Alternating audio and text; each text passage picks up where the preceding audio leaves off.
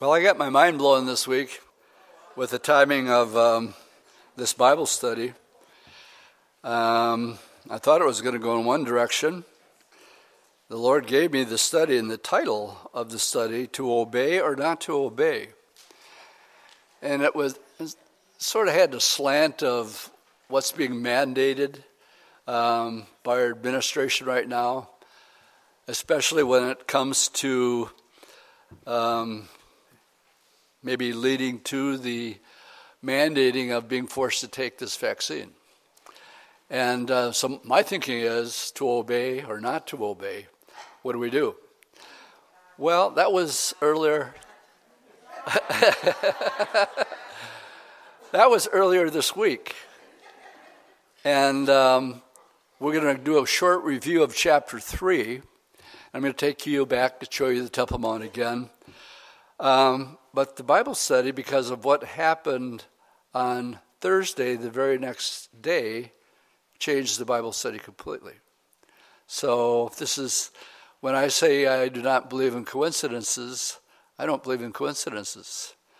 So, um, what happened on Thursday, February 25th, is an act that went through the House called the Equality Act. And that was passed in the House, not the Senate, but it was passed in the House the very next day. And um, for those of you not familiar with what that is, I'll be, expla- I'll be explaining it a little bit later. But I have no doubt that the timing of this and um, the implications of this is going to have a lot to do of who we obey and who we don't obey. The title stays the same. The main focus of the study has changed quite a bit, and maybe we'll come back and talk about. Um, I'm hoping you're doing your own research on uh, uh, this vaccine. Uh, just do it on your own. So let's dive right in, read where Paul read for us earlier in Acts chapter 4, verse uh, 17 through 22. But so that it spreads no further among the people, let several threaten them that from now on they speak no more in the name of, of this man. And they called them and commanded them not to speak at all or teach in the name of Jesus. But Peter and John, answered and said to them, Whether it is right in the sight of God to listen to you or more than to God, you judge. For we cannot but speak the things which we have seen and heard. So when they had further threatened them, they let them go, finding no way of punishing them because all the people um, finding no way of finding punishment because all the people, since they all glorified God for what had been done. For the man was over 40 years old on whom the miracle of healing had performed. So we jump into something, we don't know what the miracle is. We know that he's a man, we know that he's 40 years old. So this morning, what we did on Wednesday is we went verse by verse through chapter 3 and chapter 4 of Acts. I want to go back to chapter 3 so that this makes sense to you. I'm going to skim. It won't be read verse by verse, but I do want to break it up so that you understand why they're being threatened here. Um, this morning we'll be looking at the ultimatum given to Peter and John for preaching in the name of Jesus. But first, here's just a little background. Go back to Acts chapter 3, verses 1 through 11. And I, want to, I do want to read the first two verses. Now, when Peter and John went up together to the temple at the hour of prayer, the ninth hour, there was a certain man lame from his mother's womb. Let's just stop and let that settle in. We know that he's 40 years old. When he came out of his mother's womb, he, he couldn't walk. So he's never walked his entire life. And um, we find that they carried him daily uh, to the temple which is called Beautiful, to ask alms of those who entered the temple. So, what I'd like to do at this time is I'm going to take you to Israel and show you the a, a spot that we visit every time we're there. That's that's the um, first one. These stairs right here. So see if I keep my hands steady. Right here. You see these two gates right here and these two gates right here? Okay, those are the gates. Beautiful. It had a way in and, and a way out. If you visit there today, um, they have built a structure next to uh, Robinson's Arch right here that goes all the way over and comes right up to there. So it's a little bit different. Um, let me show you a picture that I took uh, from a different angle. This is actually um, the various stairs. The reason we go there is I like to take people to what I call an A site. An A site is we can give a Bible study here and say, This is the very place that they laid the man who was lame that Peter and John would walk by, and they would do it on a daily basis. So everybody knew this guy. But this is an A spot. Those steps are original. Jesus would come in and out of that place, and that would lead into the temple. Everybody with me so far? Okay, so that's, um, I'm going to show you one more slide, but I want to read just a little bit more. And um, Peter and John walked by, and of course he's got his, he's got his hands out. And um, Peter and John looked at it and he says, Look at us. Now, when he said that, I'm sure he perked up a little bit. He thought, I'm going to get something here. And what um, uh, Peter said, Silver and gold I do not have, but what I do have, I give you. In the name of Jesus Christ, rise up and walk. And he took him by the right hand, lifted him up, and strengthened his feet, ankle bones received strength. And so he, leaping up, stood and walked and entered the temple with them, walking and leaping and praising God. Just let that rest for a, bit. Never walked in your life. And all of a sudden, you're leaping. And um, in his mind, he doesn't get in the name of Jesus Christ quite yet. So he's attributing this miraculous healing to Peter and John. So Peter's going to correct that very shortly. And when, when the people saw it walking and praising God, uh, then they knew that it was he who sat by the beautiful gate of the temple and were filled with wonder and amazement at what had happened.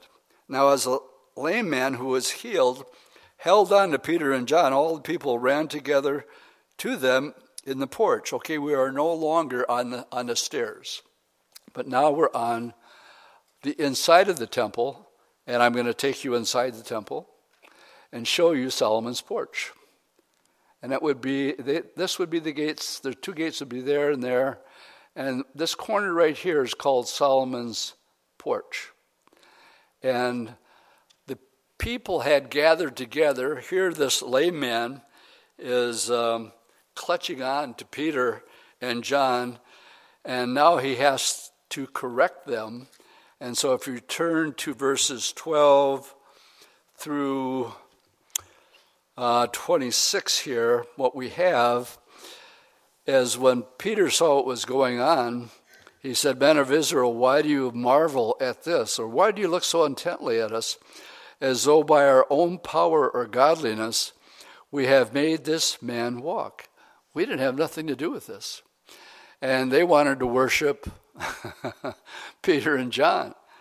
And um, he let them know in no uncertain terms that it was the Lord, it was in Jesus' name. He goes on and gives what we call here uh, Peter's second sermon. And uh, he begins to witness to the crowd that has now gathered. He's going to take advantage of this. So he begins by saying, uh, You denied the Holy One, in verse 14, and asked for a murderer to be granted to you. This is in reference when he stood before Pontius Pilate. Four times Pontius Pilate examined him, and each time he came out and says, I can't find anything wrong with him. His wife comes down and to Pilate and says, Don't have anything to do with this righteous man. I had a dream about him last night. Hands off. But the people insisted. Well, they had a custom. It was Passover. And he said, Every year we allow one of your prisoners to go free. Who do you want? And it was the religious leaders who incited the crowd, saying, Give us Barabbas. Give us Barabbas. Well, then what should we do with this Jesus? And uh, the hierarchy again said, Crucify him. Crucify him. So, against Pilate's will, he's trying to get the Lord off the hook, so to speak, here. But nonetheless, he goes on to tell them in verse 17, Yet now, brethren, I know you did this in ignorance, as did your rulers. They had no idea who they, they were dealing with, they had no idea he was the Son of God. That is why Jesus prayed from the cross, Father, forgive them. They just don't know what they're doing. And did the Lord want to go to the cross? No, no. He says, Father, for any other way, if there's any other way that man can be forgiven of their sins and redeemed and spend eternity with us instead of eternal damnation, then that's what I vote for. But there was no other way. And then he said this Nevertheless, not my will be done, but thy will be done. Can you camp on that thought for a moment this morning? Because this, this is going to be one of those um, um, straight on, straightforward Bible studies. And there's going to be some things I say that are going to be very politically incorrect, number one. And um, if you allow your emotions to get in the way rather than this book, there's going to be conflict, which I fully expect. And so be forewarned ahead of time. This is not one of those happy, clappy Bible studies. So, what has happened, and what I want to point out every time we go through, so far in the book of Acts, and almost every page, um, you cannot avoid Bible prophecy. And such is the case again here in chapters 3 and 4. For we find on Peter's second uh, um, um, testimony, he said, I know you guys did it and you didn't know what you were doing. Nonetheless, if you go to 18, but those things which God foretold by the mouth of the prophets, all right, now he's going back to the Old Testament, that the Christ would suffer. Well, where's that? Well, that's Isaiah 53. It said, It pleased the Father to bruise the Son. And um, it gets very graphic about um, his torment. And so that was a prophecy from Isaiah. Here it is in verse 18. It has thus fulfilled. And then he tells them what they need to do repent, therefore, and be converted of your sins, that they may be blotted out, so that the time of the refreshing may come from the presence of the Lord and that he may send Jesus Christ, who preached to you before. And then he goes on and quotes in verse 22, he goes back to Moses. For Moses truly said to, to the fathers, The Lord your God will raise up for you a prophet like me from among your brethren, whom you will hear in all things whatever he says. That's a prophecy. And it's being fulfilled um, through Jesus Christ. And it will come to pass that every soul who will not hear the prophet shall be utterly destroyed from among the people. Yes, all the prophets from Samuel to those who follow, as many as have spoken, have also, notice, foretold. What are, what are we looking at here? We're looking at Bible prophecy being fulfilled. And um, as we're not going to get to this one, but let me point it out in, in verse 4 because on Wednesday we did this verse by verse. Go to verse uh, in chapter 4, verse 25 and 26. Who by the mouth of your servant David had said, and this, now he quotes Psalm 2 Why do the nations rage and the people plot a vain thing? The kings of the earth took their stand, and the rulers were gathered together against the Lord and against his Christ. Now, on Wednesday, I pointed out that this was a double prophecy, clearly being fulfilled here. But if you, we went back to Psalm 2 and read the whole thing, and it has to do more with the battle of Armageddon than what's happening here. So we've talked often about double prophecies. Here's just an example of uh, another one. And there's at least three, if not four, Old Testament, Old Testament prophecies being fulfilled here. That brings us to our text this morning. And let's read now the reaction by the religious leadership. I'm just going to read verse um, 1 and 2 for right now. Now, as they spoke to the people, the priests, the captains of the temple, and I have underlined here the Sanhedrins, and I'll come back and talk about them, came upon them. So the miracle's been um, been done, and um, Peter has set them straight that they had nothing to do with it. It was Jesus who has risen from the dead. And being greatly disturbed that they taught the people and preached in Jesus the resurrection from the dead. Now, let me explain why this is a hot issue. When you read the word Sadducees here, the religious hierarchy amongst the Jewish people basically is broken down into two groups. You would have the Pharisees. Now, Paul was a Pharisee, and he was called Saul before he became Paul. Now, a Pharisee would believe in angels, they would believe in the resurrection. The Sadducees were completely different. That was they were more of the liberal type. And the Sadducees, the one thing they did not believe in were angels, but especially the resurrection. This incited them because they're preaching Jesus being resurrected. And if you were a Sadducee, that would get your goat.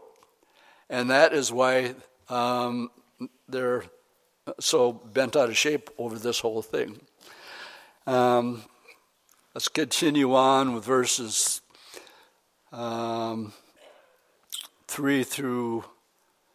Oh, no, I want to make the point with 3 and 4 how many people uh, got saved. However, and they laid hands on them and put them in custody until the next day, for it was already evening. So it's late in the evening when this is happening, so they throw them in jail overnight. However, many of those who heard the word believed, and the number of the men came to be about 5,000. 3,000 were already saved. And after this incident with this man that everybody knew, they had no doubt who this guy was. But now he's walking. And a notable miracle had been done. And as a result, that word spread quickly. And it came to pass on the next day, so now this morning that the rulers and elders and scribes and Annas the high priest and Caiaphas and the family of the high priest were gathered together at Jerusalem. And when they had set them in the midst, they said, By what power by what name has this been done? So now they got Peter and John encircled. They have all the religious leaders questioning him, How did you do this? And Peter, filled with the Holy Spirit, said to them, Rulers of the people and elders of Israel, if we this day are judged for a good deed done, can I just stop and have you guys think about that a little bit? I mean, what did they do wrong that they're so upset about? Here's a man that has never walked his entire life. Don't you think they would be overjoyed and happy for the family and happy for him? That would be the natural reaction. That is not the reaction. They're incensed. Why? Because of their doctrine of not believing in the resurrection. They care less about the guy. They're more upset about um, their doctrine that they had. By what means did he make it known? Well, Peter says, Thank you very much. I'll take the opportunity and tell you. Let it be known to you and all the people of Israel by the name of Jesus Christ of Nazareth, whom you crucified, whom God raised from the dead. Boy, that got him again. By him, this man stands whole before you today. And then he quotes another prophecy. The stone which was rejected by the builders, which has become the chief cornerstone. This is Psalm 118.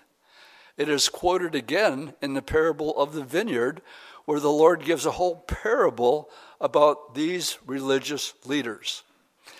And um, we went there, and if, if you want more information on that, the, the parable of the vineyard is the Lord going right after them. He said, Look, we sent you prophet after prophet after prophet. You stoned them, you killed them. They say Isaiah was sawn in two. They threw Jeremiah into a pit. They didn't want to hear a word the prophet had to say.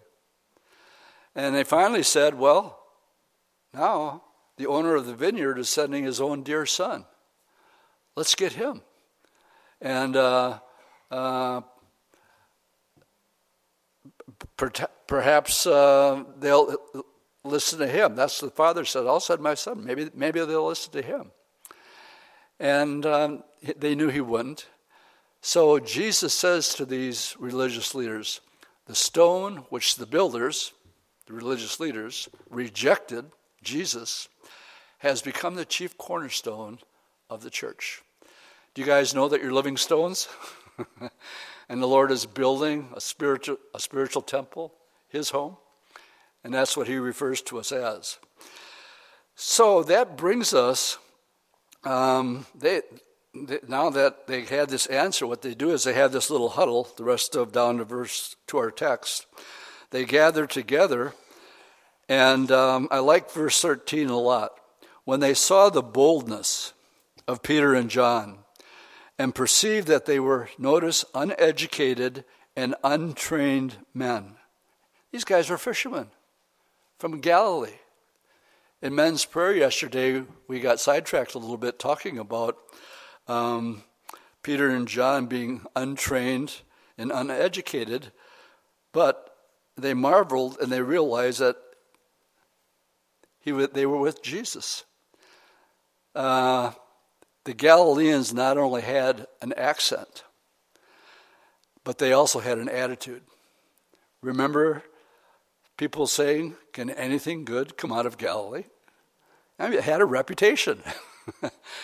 And so they are marveled that they're untrained, uneducated, and yet they were used by God to heal this man who has not never walked his entire life. So in their title, uh, in their huddle, they're sort of saying, "What can we do?"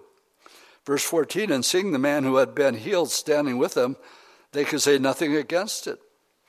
But when they had commanded them to go outside of the council, they confirmed among themselves, saying, what shall we do with these men? For indeed, that a notable miracle has been done through them, it's evident to all who dwell in Jerusalem. We can't deny it. And that brings us to our text. And now, what we read for our text will make a whole lot more sense. Amen? So here we go. So, that it spread no farther to the people let's severely threaten them. From now on, they can speak no more in the name of this man. And they called and commanded them not to speak at all or teach in the name of Jesus. But Peter and John answered and said to them, Whether it is right in the sight of God to listen to you more than to God? Well, you guys judge.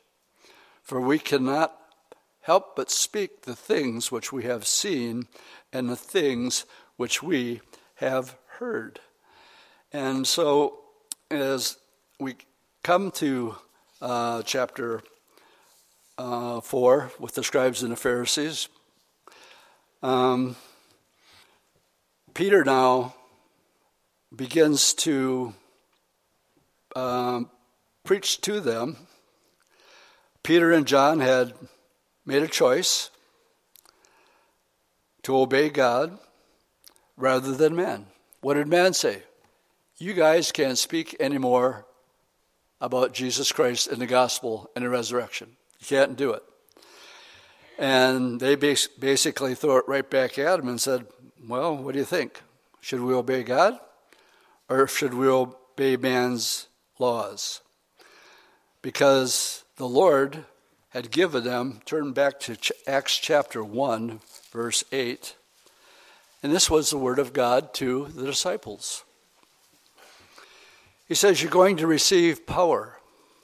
Verse 8, when you when the Holy Spirit has come upon you, and you will be witnesses to me in Jerusalem. That's what's happening here. And in all Judea and Samaria and to the ends of the earth. Those were marching orders. What is the last thing it says in Matthew chapter 28? We call it the Great Suggestion. no, no, no, no. The Great Commission, the Great Commandment. Go into all the world, preach the gospel. That's the Word of God. And that's what they were told to do. Now they're told they can't do it. Who are they going to listen to?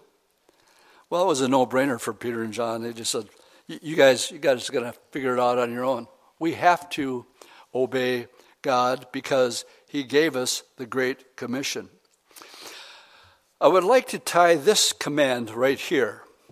You can't do what we're doing this morning, along with another command that I think is on our horizon in the Christian church in America. And I'd like you to turn with me to the book of Hebrews, chapter 10. On the horizon. It's already happening. What am I talking about? Um, in Hebrews chapter 10, this is the Word of God.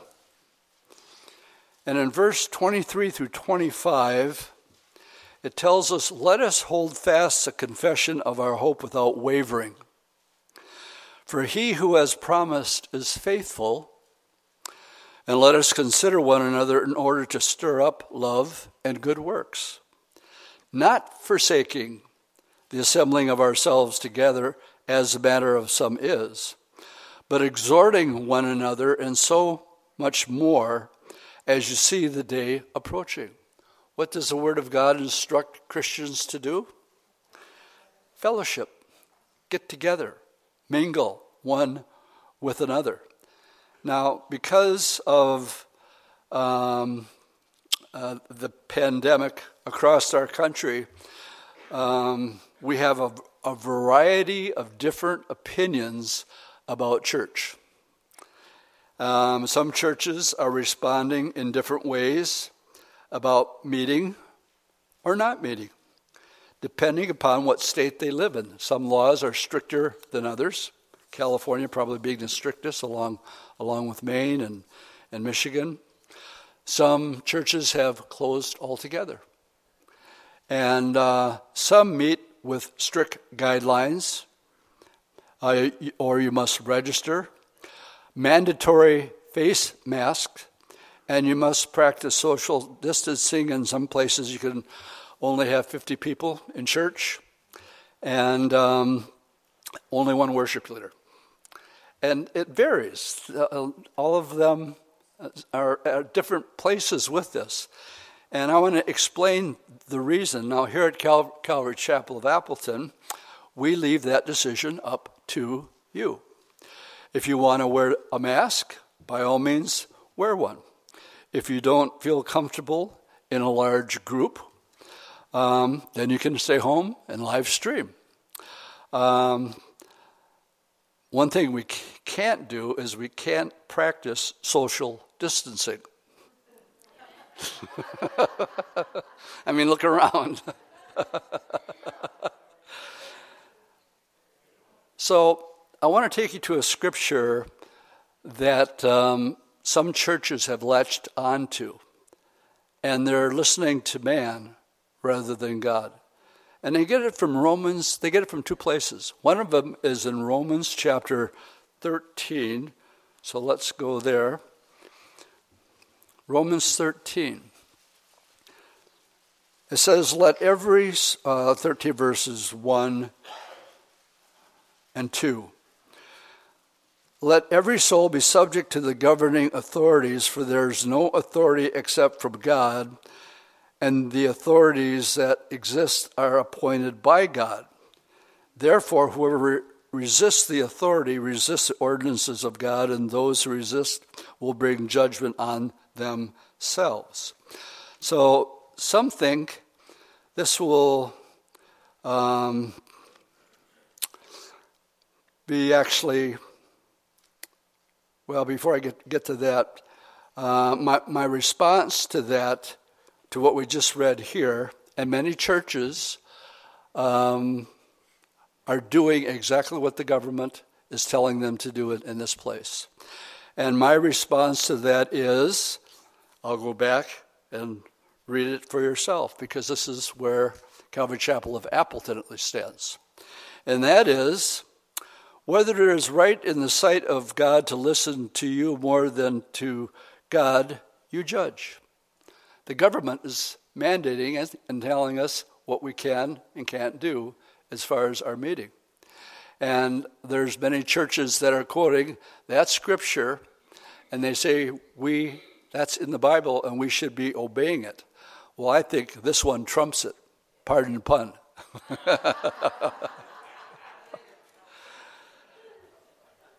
I believe the mandate that God has given to us. You guys have free will. And like I said, if you, if you want to wear a mask, wear one. I don't see one in the crowd, and a lot of people here. But that's your choice. You can if you want to. Or if you don't feel comfortable with um, large crowds, live stream. No problemo. But it's your choice. But as far as me in my house, um, um, we're going with what Peter here said. And that's why I've entitled this To Obey or Not to Obey. It's a question, it's a free will decision that each one of you make. I don't make it for you, I will tell, tell you my opinion and my stand on it. Um, there's some people that actually think that pretty soon everything's going to be back to, nor- to normal. Let me just tell you something. Just the opposite, just the opposite is true. Remember when I told you I had my mind blown because of the way this Bible study got changed? It was changed in two days. Because on Wednesday, I knew where I was headed in my Bible study. And then what happened on Thursday, February 25th, just a couple days ago, four, four days ago now, uh, the Equality Act uh, is being debated as I speak right now. It has already passed the House. Some of you may be asking, what is the Equality Act and what does it have to do with our Bible study? The background what is the Equality Act? The Equality Act is a bill in the U.S. Congress that, if passed, it's already passed the House, would amend the Civil Rights Act of 1964 to prohibit discrimination on the basis of sexual orientation and gender identity in employment, housing, public accommodations, public education, federal funding, credit, and the jury system. It was passed this last Thursday. I don't find that a coincidence because I had my title for my Bible study before I knew about this.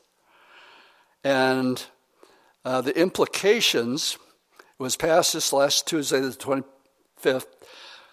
Biden, I can't call him President Biden, I'm afraid, said passing the Equality Act would be his priority in his first 100 days in office. It still has to pass the Senate. Um, whether it does or doesn't, the implications, as I Googled, implications of Equality Act for the church in particular, and it's all over the board. From closing a church that would um, quote all of the Bible, including Romans 1, and including, and we'll get there a, later, and other areas that um, uh, speak about sins, and primarily um, um, this, the sins of um, the gay community. And that's primarily what we have in view. It will be called hate speech. And I've read articles as extreme that if you do uh, speak against it, uh, we will close you down. And there are pastors are in jail right now. Um, some in California, one in Canada, one in Europe. Others have been fined. And um, so the question, how should we respond when we get after we get done with Acts? Guess where we're going to be? Romans chapter one. And we'll, I'm going to take you there later, but not right now. But the question remains: in light of that, what are we going to do? Remember, I told you this is going to be sort of a man's up Bible study? And um, um, if we go by what the Word of God says, it may go against what you personally feel, like the Sadducees. We have strong convic- convictions on what we believe. That's one thing. But what the Word God, of God has to say about an issue, that's another thing. Question is, where are you going to stand on it? And I'm afraid there's a lot of churches that are that are buckling, and um, because uh, they'll lose their tax credits or or whatever, or they'll be afraid of what people may think of them. Um, so let me give you a couple Old Testament examples of this. Let's go to the book of Daniel, chapter 3. I'll just give you two Old Testament, both in the book of Daniel. Uh, Daniel 3, verses 1 through 18. Of course, Daniel and his three friends, Shadrach, Meshach, and Abednego, were taken to Babylon. And in chapter 3, um, chapter 2 is Daniel giving King Nebuchadnezzar the interpretation of his dream, which was this metallic image of gold and silver, bronze, iron and clay, and so on and so forth. And um, Daniel, none of the other um, soothsayers um, could interpret it, but Daniel could. And as a result of that, Daniel was promoted to number two man in the most powerful position in the entire world and he was promoted. But then Nebuchadnezzar slept on it, and he, he thought to himself, What do you mean somebody's going to overtake my place? Which would have been the Medo Persian Empire. So when we get to chapter 3, in defiance to God, he makes an image, but this one is all of gold. And he calls, he's over 120 provinces, and he calls all the world together for a special commemoration of Him being the God of this world. And um, if you don't, uh, and if you refuse, um, you will be thrown into a fire and you will perish. So we find that the image is put up, we read um, verse 3 So the administrators, the governors, counselors, the treasurers, the judges, magistrates, all the officials of the provinces gathered together for the dedication of the image that King Nebuchadnezzar had set up. And they stood before the image that Nebuchadnezzar had set up. And a, a herald cried aloud, To you and all commanded, O peoples, nations, and language, that at the time you hear the sound of the horn, the flute, the harp, the lyre, the psaltery, you fall down and you worship the golden image. And King Nebuchadnezzar has fall out, set up. And whoever does not fall down and worship shall be cast immediately into the midst of a burning fiery furnace. So, at the time when all the people heard the sound of the horn, flute, harp, lyres, and all symphony, all kinds of music, all the peoples and nations and languages fell down and worshiped the golden image which King Nebuchadnezzar had set up. Well, you know what's coming, right? Everybody is falling down and worshiping. What are the consequences if you don't? You die. What does that make you think of? Another image that's going to be made, Revelation 13. And if you don't fall down and worship it, you will die. This is an Old Testament picture of a New Testament teaching.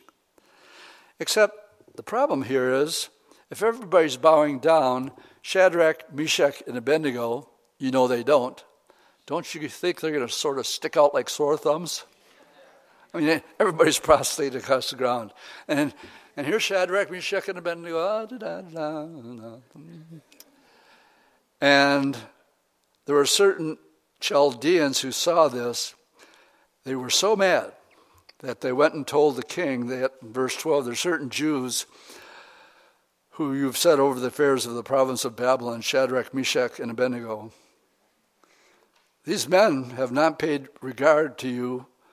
They do not serve your God or worship the golden image which you have set before him. And then um, Nebuchadnezzar is so infuriated uh, by this. First of all, let's ask the question just go along with it. Why make a big deal out of it? I mean, your lives are on the line here. Why? Turn with me to Exodus chapter 20. We'll just read the first couple verses. Exodus 20, verse 1 And God spoke all these words, saying, I am the Lord your God, who brought you out of the land of Egypt, out of the house of bondage. You shall have no other gods before me. You shall not make for yourself any carved image, any likeness of anything that is in heaven above, or that is in earth beneath or that it is in the water below. Notice verse 5 You shall not bow down to them nor serve them. What do you think is going through Shadrach, Meshach, and Abednego's mind when they see this image and they're told to bow down to it? Don't you think Exodus 20 comes to their mind? Now, question is it better to obey God or to obey the king? What, was, what would they do? Their answer was no, we're going to obey God and we're not going we're, we're going to disobey the king's order, which infuriated him. But he kind of liked them at the same time. And he says, You know what, guys, I'm going to give you guys a second chance. And the next couple verses here. And um, if, if you guys go along with it and uh, you fall down, good. That's what he says in verse 15. But if you don't, I'm going to throw guys immediately into the fiery furnace. I love their response in verse 16. Shadrach, Meshach, and Abednego answered and said to the king, O Nebuchadnezzar,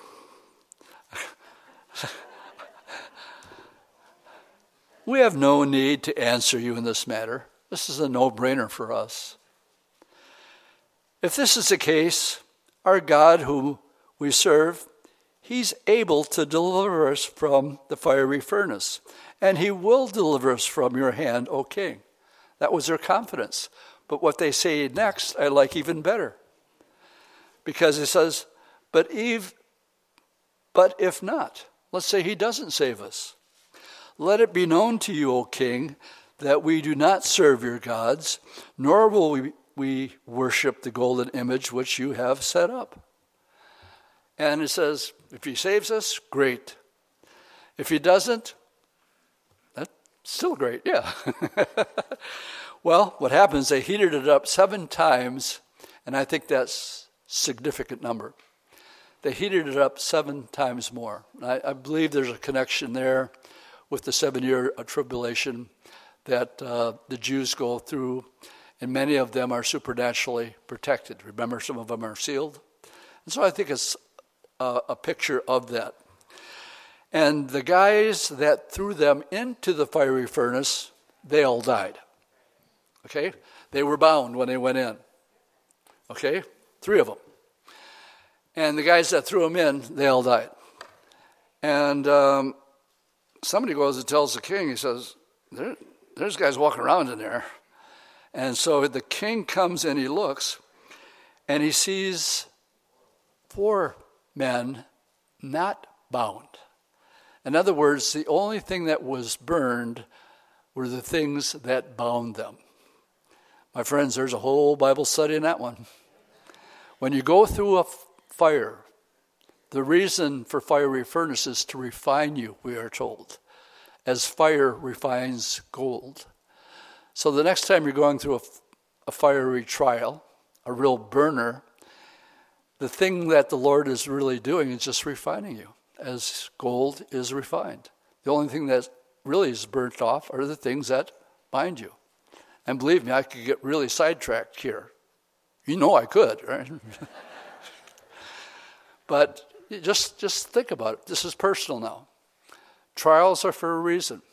Sometimes He will deliver you. But even if He doesn't, yeah, even if He doesn't, and He says, hey, you guys come on out of here. So they did. They came out.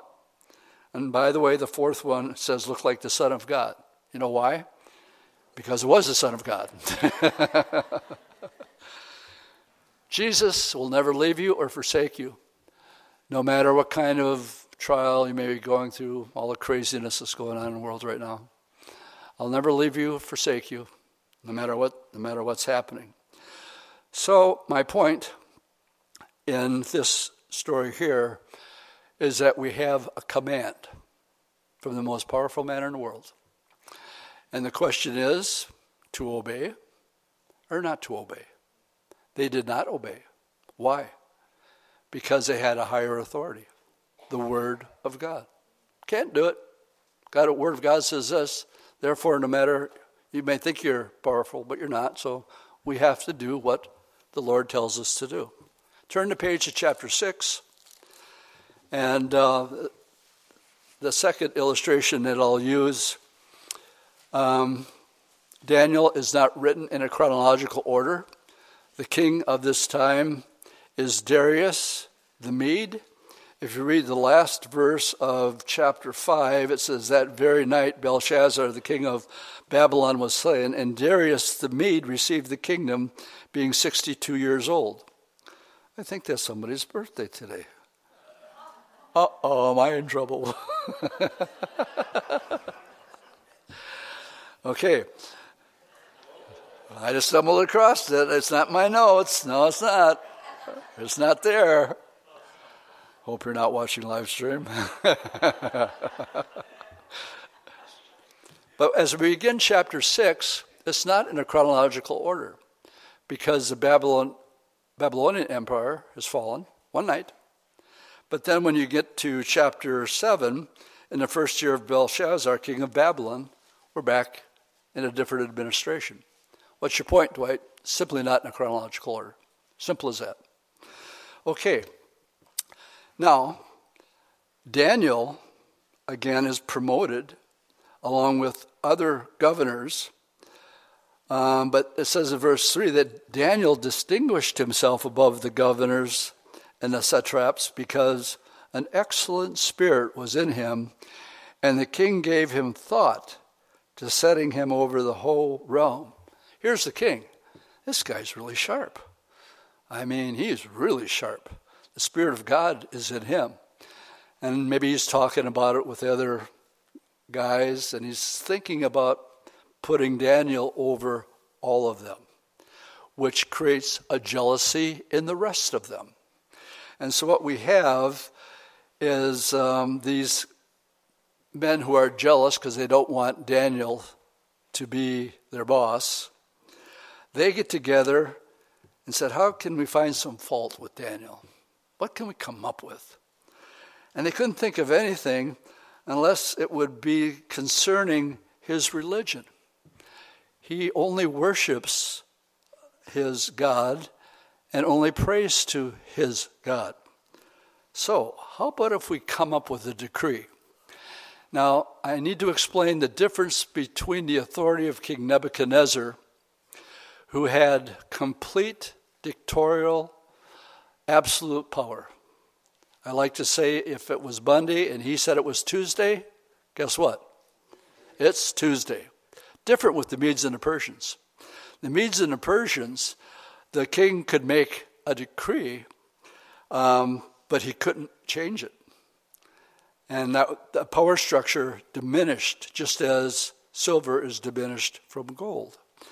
So Darius can make a decree, but he can't change it even if he wants to. So what did they do? They come up and they said, We got this great idea, King Darius. We're gonna, let's make a decree that no man can worship anything, pray to anyone other than you. And I can just see Darius going, hmm, that sounds like a pretty good idea to me.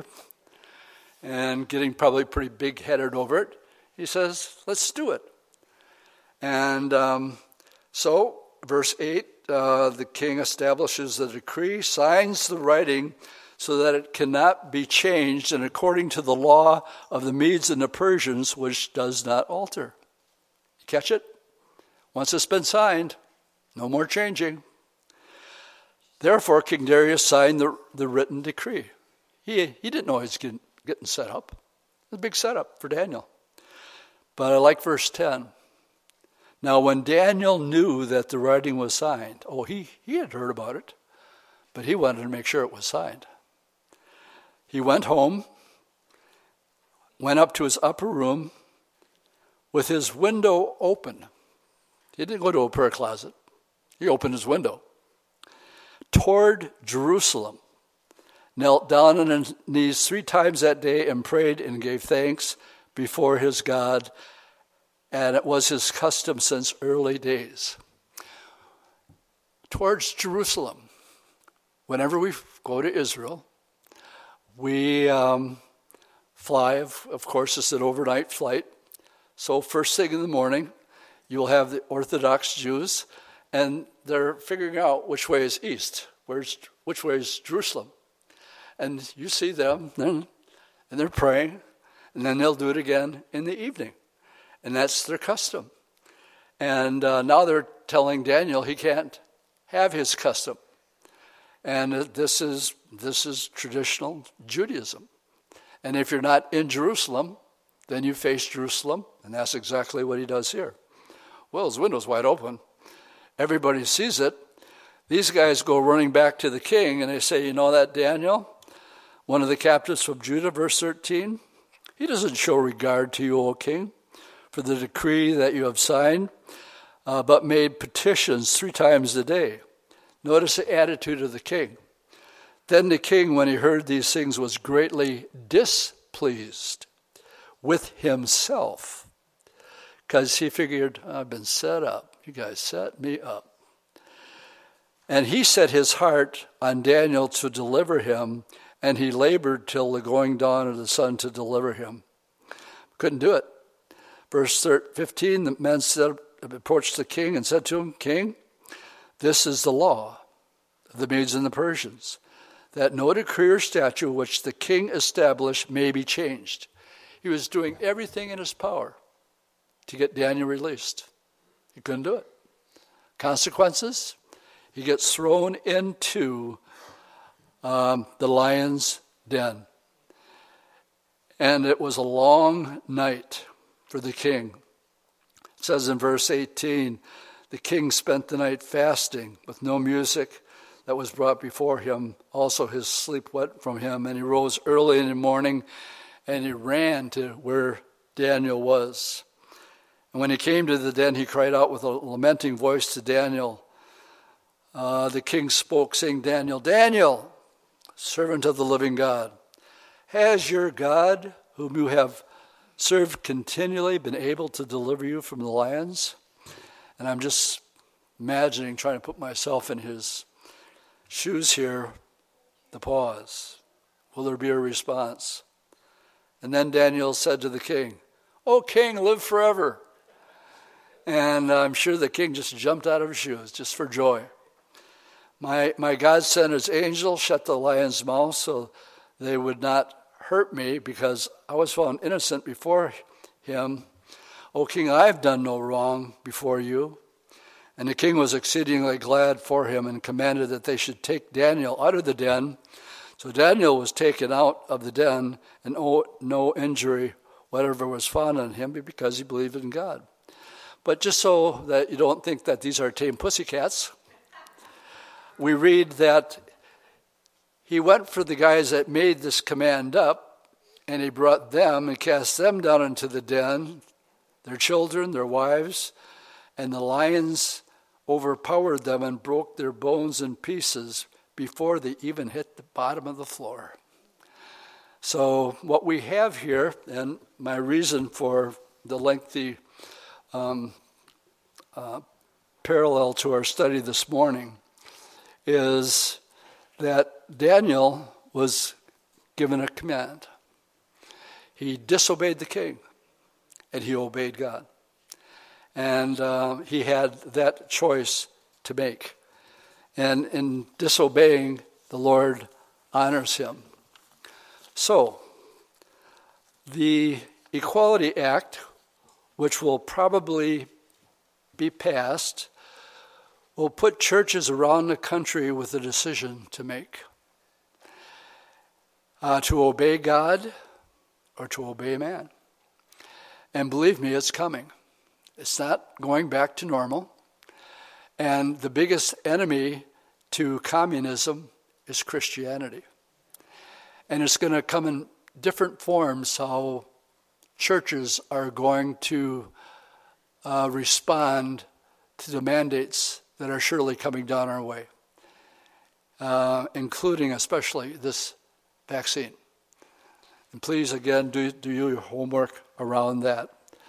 And they'll have to make it a choice to obey God or obey man. My attitude, as for me and my house, we're going to serve the Lord. Stand, stand, staying the course. I mean, it won't change anything. Will there be repercussions? Maybe. But let, let me leave you not so much with that, but what this is really about this um, Equality Act.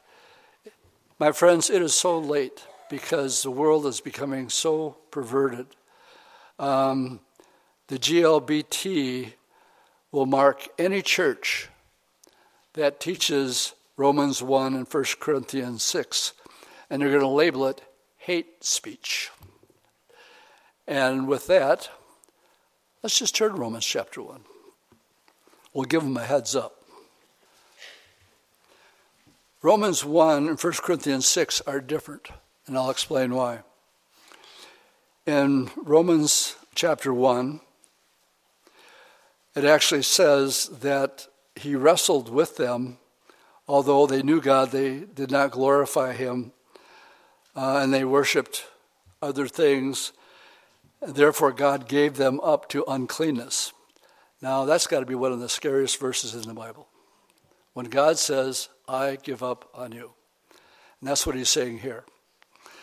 Um, in the lust of their hearts to decide another body among themselves, who exchanged the truth of God for the lie, and worshiped and served the creature rather than the Creator, who is blessed forever. Amen.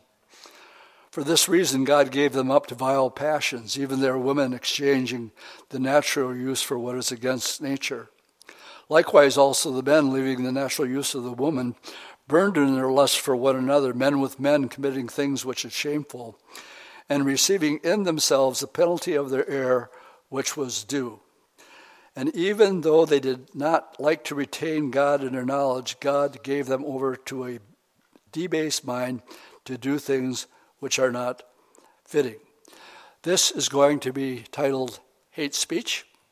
Um, the Equality Act is primarily focused towards your kids in school, what there can be taught, and there will be restrictions on what can and can't be t- taught in church.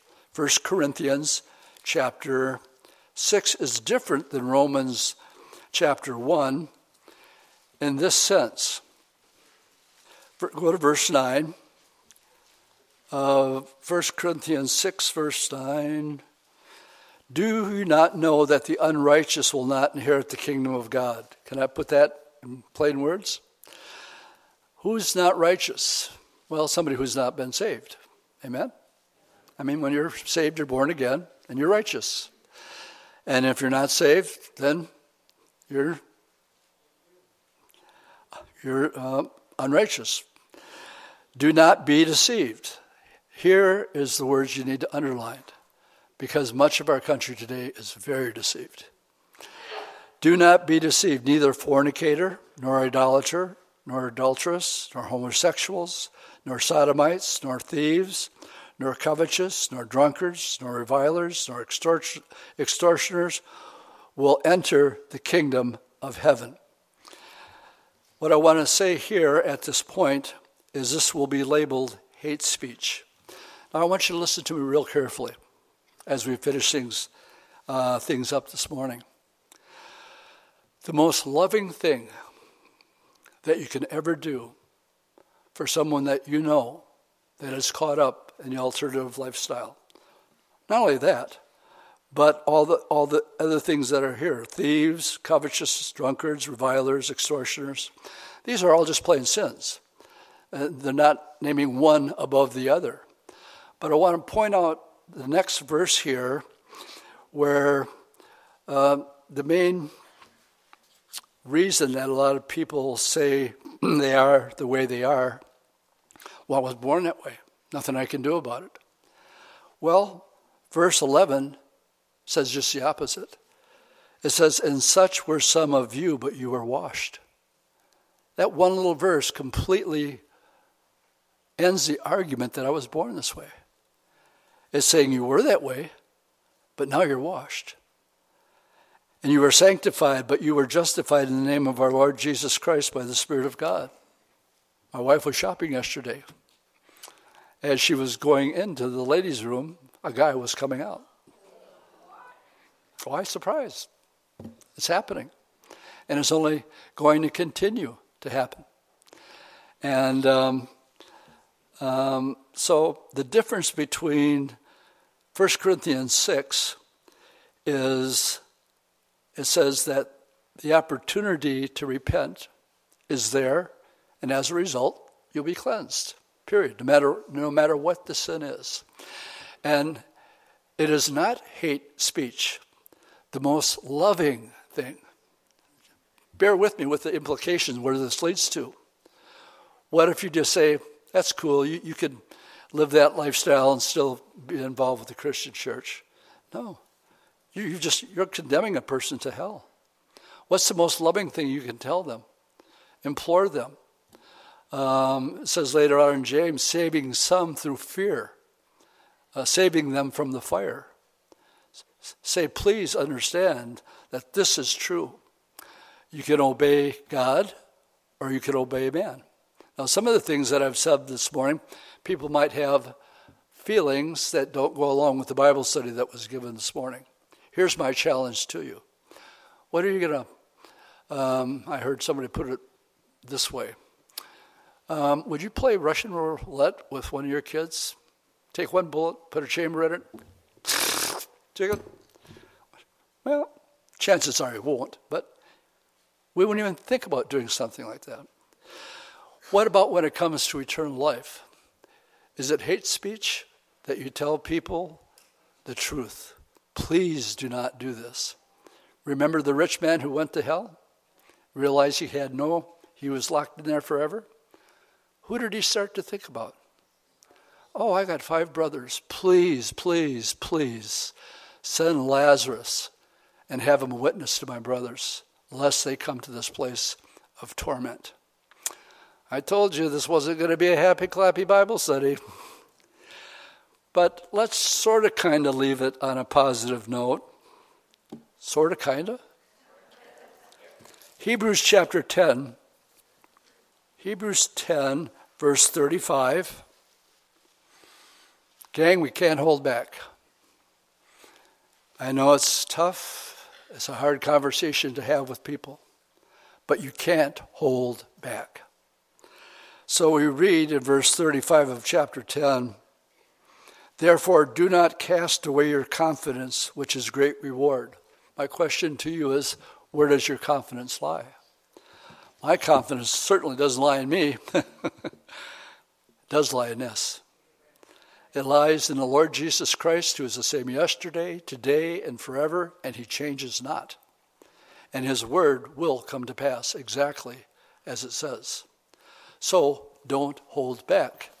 Yeah, but they've been at like being, um, how many little fr- friends? Yep, probably will.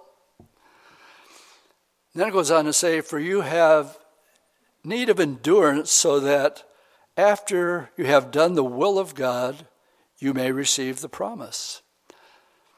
For yet a little while, how late is it? And he who is coming will come, and he will not tarry. Now the just will live by faith, but if anyone draws back, my soul has no pleasure in him. But we are not of those who draw back to perdition. My friends, don't get tempted to go back to the old ways as things get tougher. Don't compromise when more mandates are put upon us. Um, we're either go- going to obey this book or we're going to obey man. And that test is, those tests are coming. But we are not those who draw back to perdition, but of those who believe in the saving of souls. Good place to say it, amen? And close it up. Let's stand and we'll pray. Lord, all Bible studies are not easy Bible studies to give. But Lord, I can't help but seeing um, your hand, and in no way do I believe the timing of this Bible study with the, the Equality Act being passed just this last Thursday and the timing of all this and where it's all headed. Lord, help us be like Peter and John and stand up and say, We know what you're trying to say to us as leaders, but you judge. Should we obey you or should we obey God? Lord, help, help us not let our human emotions ever uh, come in conflict if your word is clear on an issue. And please give us boldness. We pray for boldness. And also give us uh, tactfulness and to be able to explain in speaking the truth in love, not in animosity or being untactful, but being wise and actually showing the love of Christ that we truly are concerned. And uh, we just thank you for your word this morning. In Jesus' name we pray. Amen.